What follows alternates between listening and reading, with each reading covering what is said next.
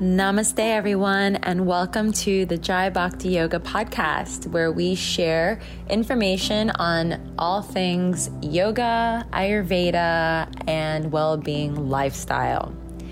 I am excited to share these resources, insights, interviews, and so much more as we grow together on this wonderful journey of well being.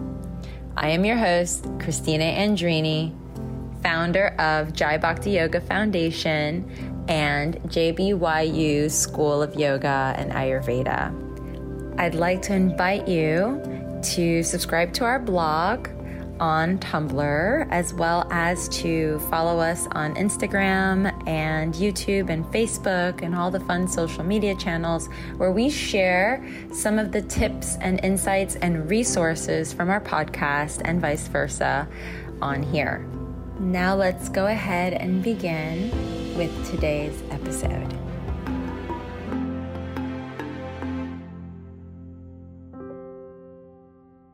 Hello, everyone, and welcome back. Today, we are going to be talking about the relationship between consciousness and Ayurveda. And it's what's important about this particular conversation today is we're going to circle all the way back to the beginning of when we started discovering the Ayurvedic uh, mindset and perspective of how we take care of ourselves individually. And as we're progressing and evolving, how is this impacting our body from the consciousness based approach to health? And understanding that with and through the Ayurvedic lens. I'd like to begin with some uh, comment that I wrote a little bit before in regards to the relationship between consciousness and health through Ayurveda, as I am also growing through my evolutionary process of yoga and Ayurveda, I found this to be quite insightful and want to share this information and knowledge with all of you. So, as you are joining in today, thank you so much for giving a listen. Uh, watching the replay or listening to the replay, uh, popping here uh, in and out as we have a busy schedule. I appreciate you for taking the time to listen and to acknowledge your health and well being. And so the relationship between consciousness and Ayurveda, which we are going to call this the um, consciousness based approach to Ayurveda health and well being, is what we want to begin with. What is inner intelligence? What is this catchphrase that we speak about often in the world of Ayurveda and why is it important? So before we dive into what are doshas, we will talk about this. And the inner intelligence, as Sultan Saleh says, um, according to his approach and how he explains it, is that the inner intelligence of the body that governs all biological and most physiological and psychological processes they are how Ayurveda defines and understands the incredibly sophisticated inner intelligence of the mind and body system. The Ayurvedic perspective on this inner intelligence serves as a basis for the study of Ayurveda. Pragya Aparad, thank you. Welcome. Welcome back to you and to me as well. It's really wonderful to be here. Thank you so much, Jake. Um, Pragya Aparad what which we have learned over some time now is known as the mistake of the intellect. I used to say ignorance of the intellect, but really it's more a mistake. It's just a confusion. And when one no- unknowingly disrupts the laws of nature, such as improper sleep, these are very simple things that we do every single day, y'all, that affect the inner intelligence or the circadian rhythm, the in- inner clockwork of our physiology and psychology.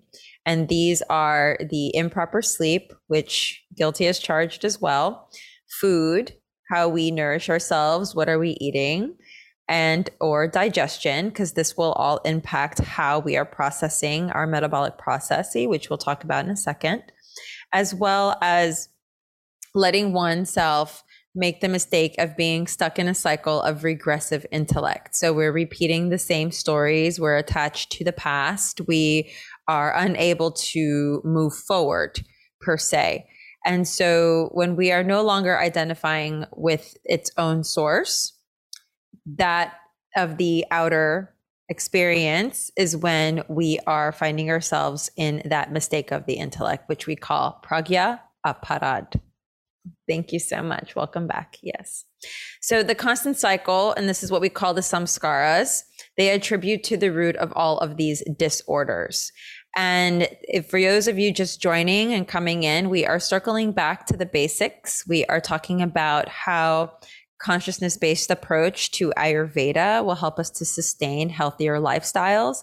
And it all begins with how and what we are consuming and as well as understanding our doshas. And so we're going to circle back and just briefly explain the doshas in just a moment.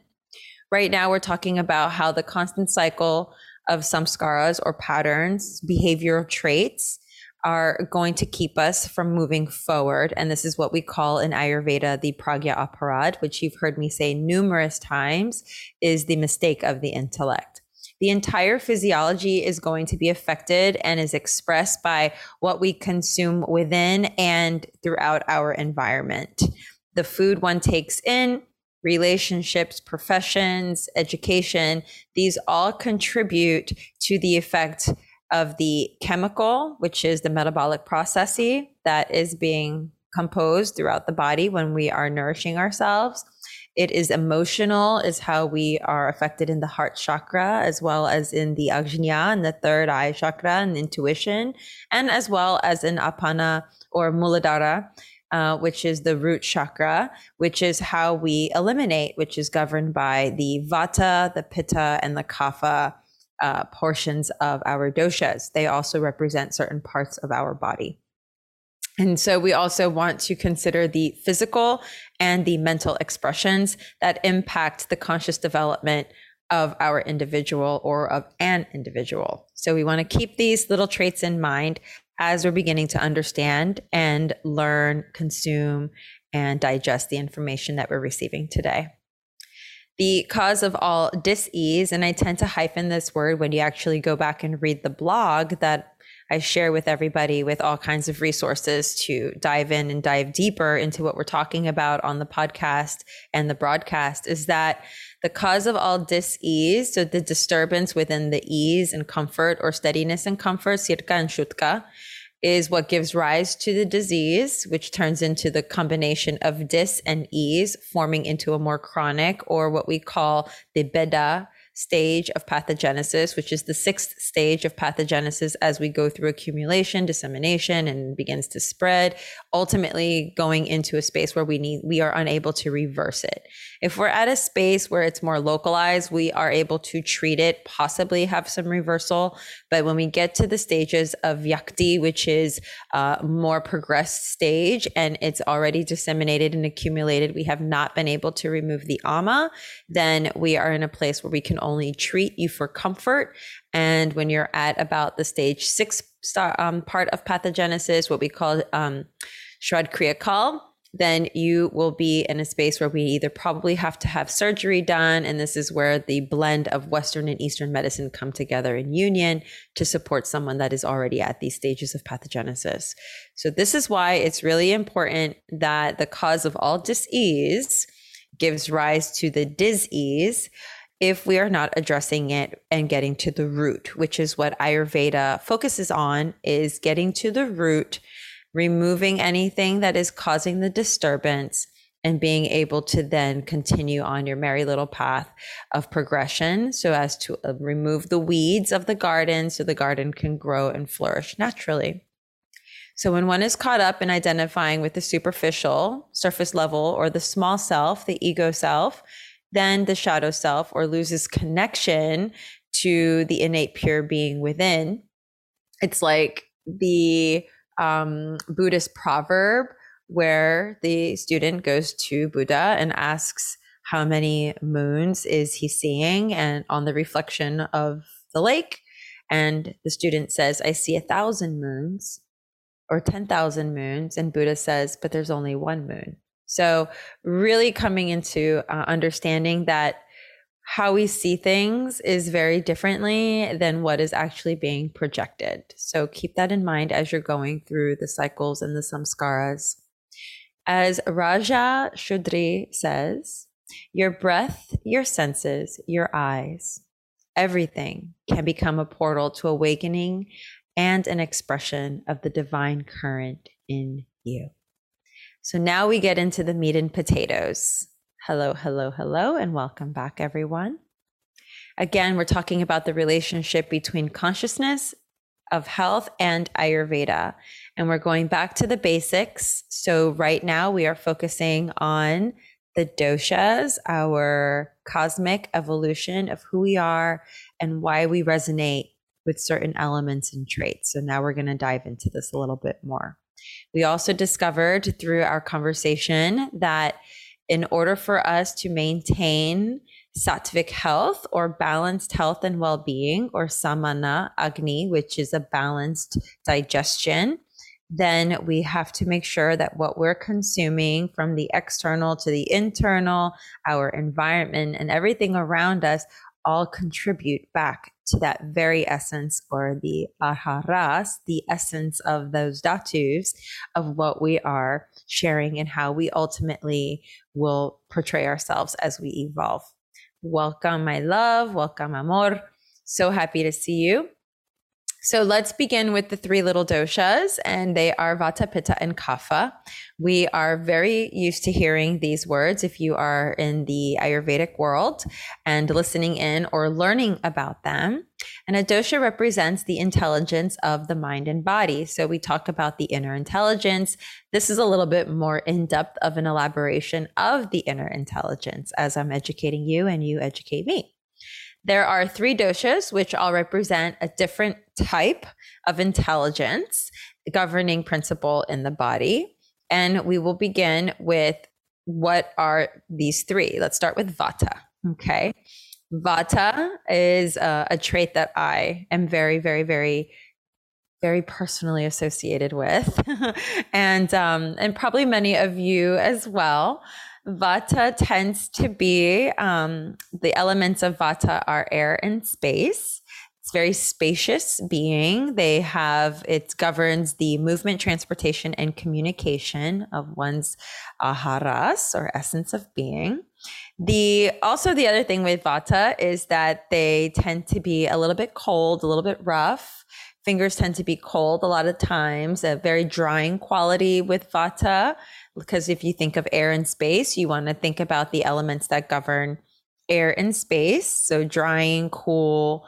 Um, they tend to be rough, a little bit coarse, uh, no filter on a Vata personality. They are, think of air moving constantly. So they are responsible for constantly moving, always gravitating to something. They start one project and then they move to another one and then they move to another one. They really, it's really hard to get them to complete something in one sitting.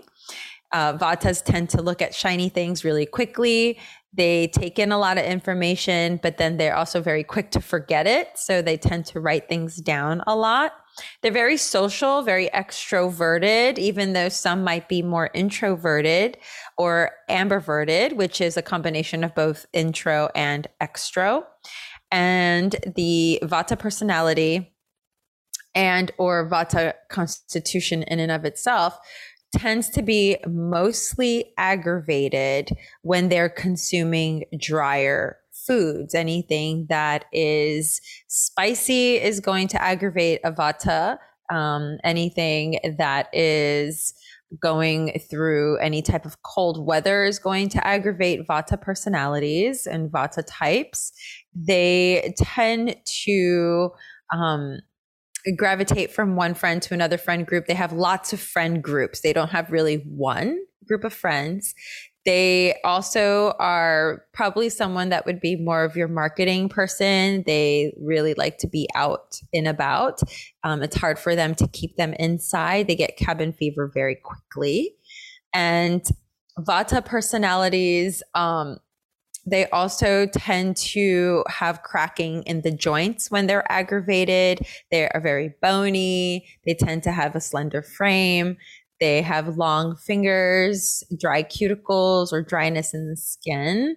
Uh, they have cracking in the knee joints as well. Sometimes they have mostly aggravated lower back issues. So, this is what um, the Vata personality, Vata trait, Vata gunas would be like. And there's much, much more. I have links for everything on the blog where you can go and listen to specific conversations about each of the doshas. Then we talk about the Pitta. Pitta governs the metabolic process transformation. It is our fire element, mostly fire and some water. Um, two of the most dangerous elements, as a matter of fact, are come together as one with Pitta. Pitta tends to be a personality trait and a guna or quality that tends to be pretty stable until it's fired up. A Pitta personality is one that is going to be the go getter. These tend to be teachers. They tend to be leaders in the community. They tend to be those that uh, command quite a bit of authority or an authoritative role in life. They are uh, interesting with money. Vatas tend to get money in and spend it as quickly as they get it. And Pitta personality only spends money on what they really need to spend it on. They tend to uh, spend it on more luxurious things because they know it's more of an investment for them. Pitta personalities also have a very strong digestion. They have no aversion to spicy foods. They can pretty much eat anything and be quite okay with it. Vata personalities will forget to eat throughout the day. Um, they tend to not consume as much food. They very much need a structure, whereas a Pitta personality tends to have quite a bit of structure. They think in very linear forms or in spreadsheets. They have a pretty strong discipline for themselves. They're ambitious they attain their goals and sometimes even supersede their goals. They are their own competitor for the most part. They have a lot of acquaintances, but very few friends. They don't trust as much as say a vata person does or a kapha person does. They are more reserved in that respect. Uh, uh, pitta personalities also uh, govern and the pitta trait in and of itself governs that metabolic process as we talked about. Vata being the king of the doshas is responsible for movement. So without vata we can't move any of the processes through pitta. And so that's why we need a combination of the three doshas as you'll soon see so that we can be able to have and sustain a healthy lifestyle so when we have vata moving and communicating throughout the body, the information coming into pitta, pitta is then able to process healthily. That's not really a word, but more healthfully, the information that you are receiving. Um, through your digestion and also from the alochaka, which is a subdosha of the eyes, we what we take in from the environment as well, all plays a role in the metabolic process of pitta which ultimately, as it moves throughout the entire body and also the seven dhatus and tissues, which we have 13 of, but we're just going to really quickly um, just say the, the seven because they ultimately will form this like glow, this really beautiful um, vibrant vitality that shows through your skin. And this is known as ojas. This is that the end byproduct result of everything that we've consumed and that we talk about deeper in the um, in the Ayurveda yoga teacher training. So not to not to worry yourself about that, but that's what Pitta is responsible for. And then we have kapha and kapha is our very content they are responsible for stability for structure for lubrication for cohesion pulling everything together. If you are aware of the myofascial system, I really love to utilize that as an as an example because of how if it's not lubricated, then it will become very dry and it will then find a lot of aggravation through vata and kapha and we will have to lubricate that or put some oleation some more oil because the qualities of kapha are oil and liquidy, uh, moving this subtle, slow, think of a swan like movement through kapha personality, quite content. They learn very quickly. Pittas are very intelligent beings. They take in information and just almost as though it's almost selective, they retain the most pertinent information and the rest of it's kind of like, oh, I remember that. Kapha receives everything as a whole and retains everything in a very long concept. So they are kind of like an elephant, they don't ever forget.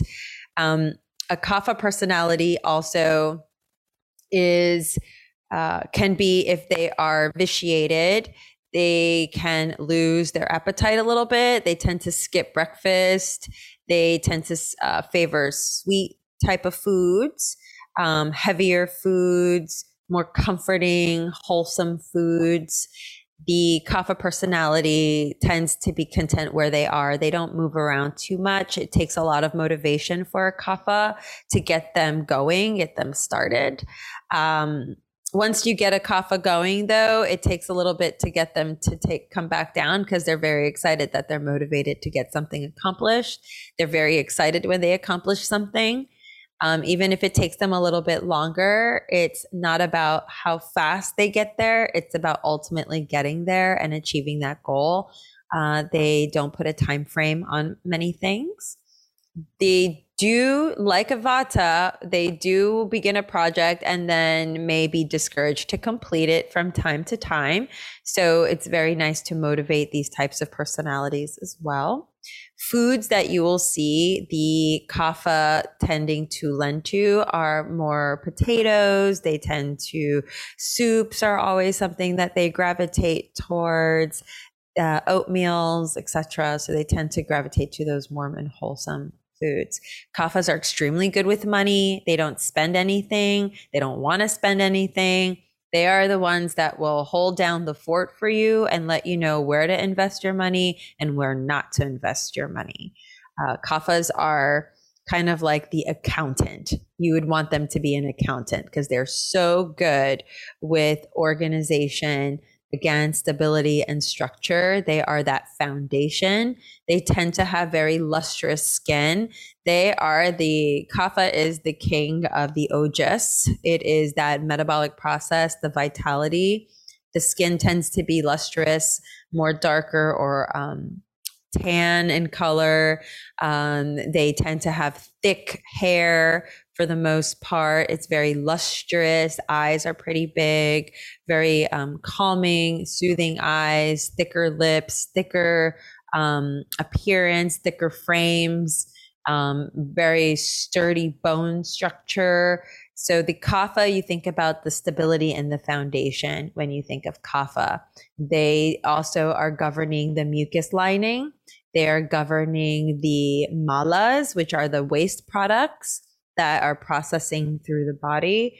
So the three of these together tend to work very, very, very harmoniously with the entire intelligence of our body.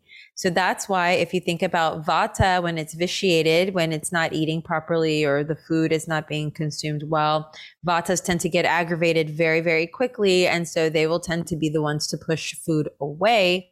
They won't eat when they're upset, which is actually a good thing. You never want to put that energy in your body and consume that.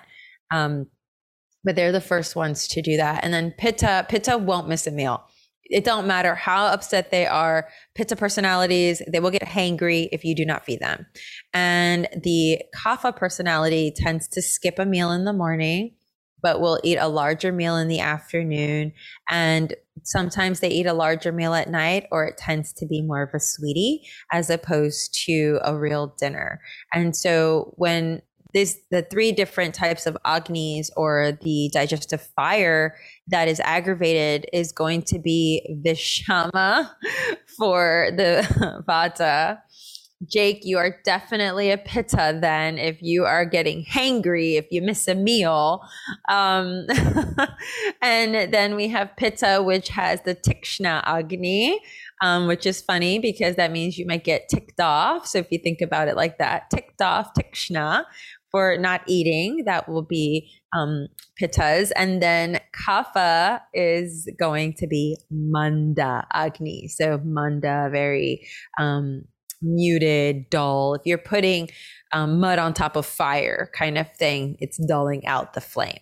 So those are the three aggravations and the information as to why it's so important to understand these three. The three doshas also have different qualities and attributes that we talked about. Um, kapha's attributes being um, heavy, dull, dense, sticky, oily, unctuous. Pitta is hot and sharp. It is um, heat producing element.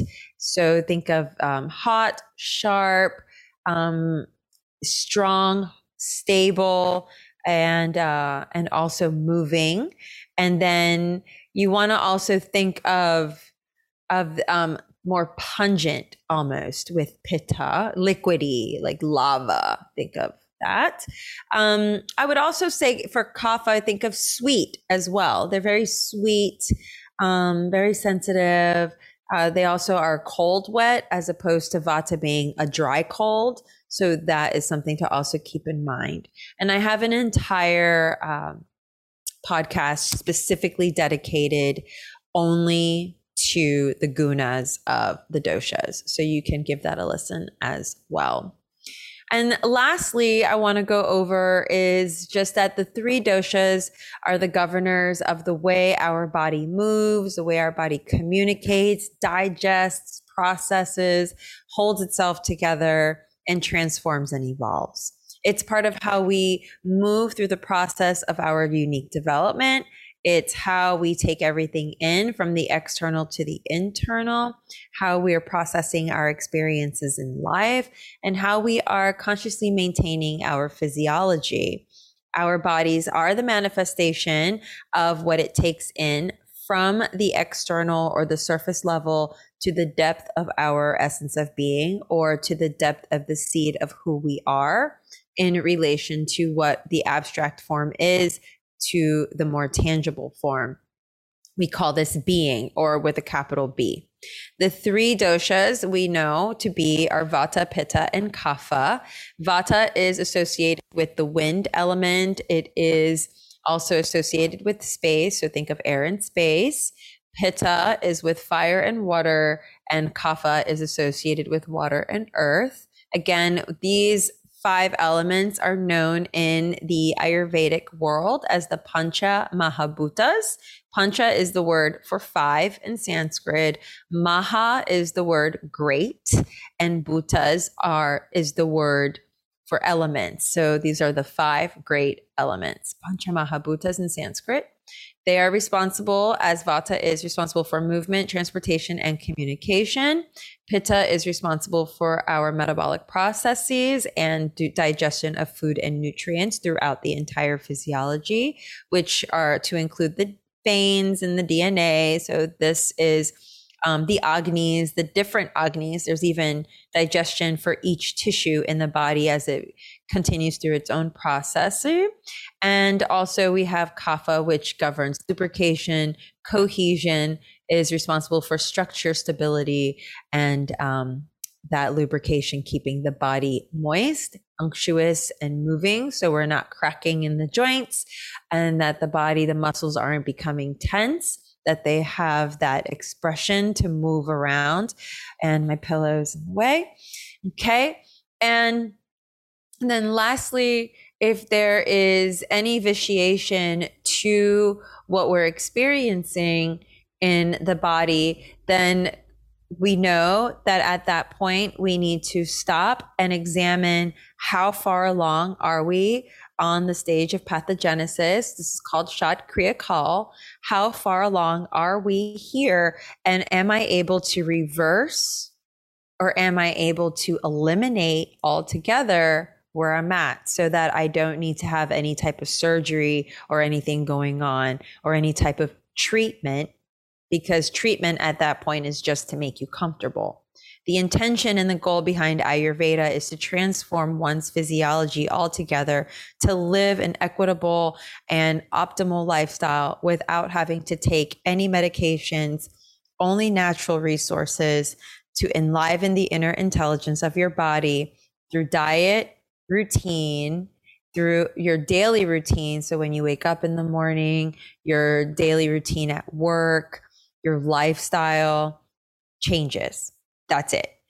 Everything else that we start to add in, such as certain types of herbs that you might need to help eliminate something or break something down, we start to go into what is known as ama, which is the buildup of toxins from accumulation of whether you're taking things in from visual aspects or internally with food, your diet routine with your food, the types of foods that you're eating.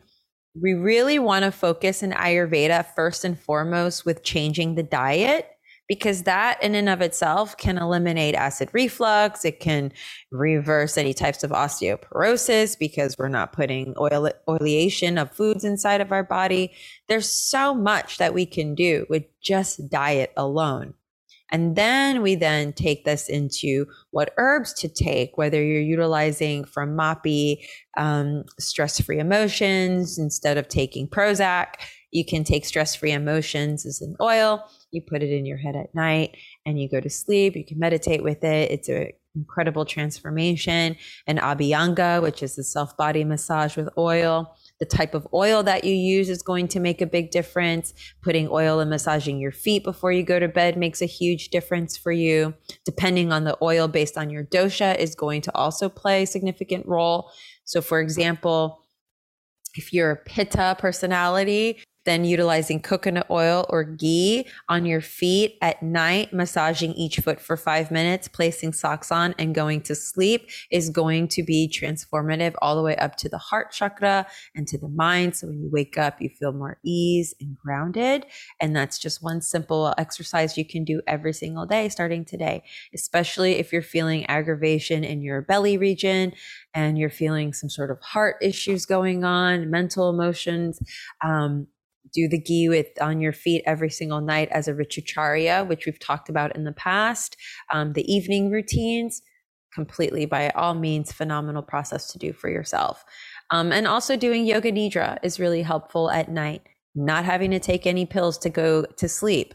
You can also do a decoction, which is um, if you are not vegan, then you will take uh, vitamin uh, the A2 milk and you will make it hot hot milk at night with two strands of saffron, pinch of cardamom, pinch of black salt, and um, a pinch of turmeric for any anti-inflammation. Uh, cardamom. If I didn't say that already, I'll just make sure that I say it because it's super good. Cardamom, uh, a little bit of nutmeg if you'd like, and um, a little bit of cinnamon. Pinch, pinch, pinch. You pop that in your hot milk. Remember, two strands of saffron drink that straight up.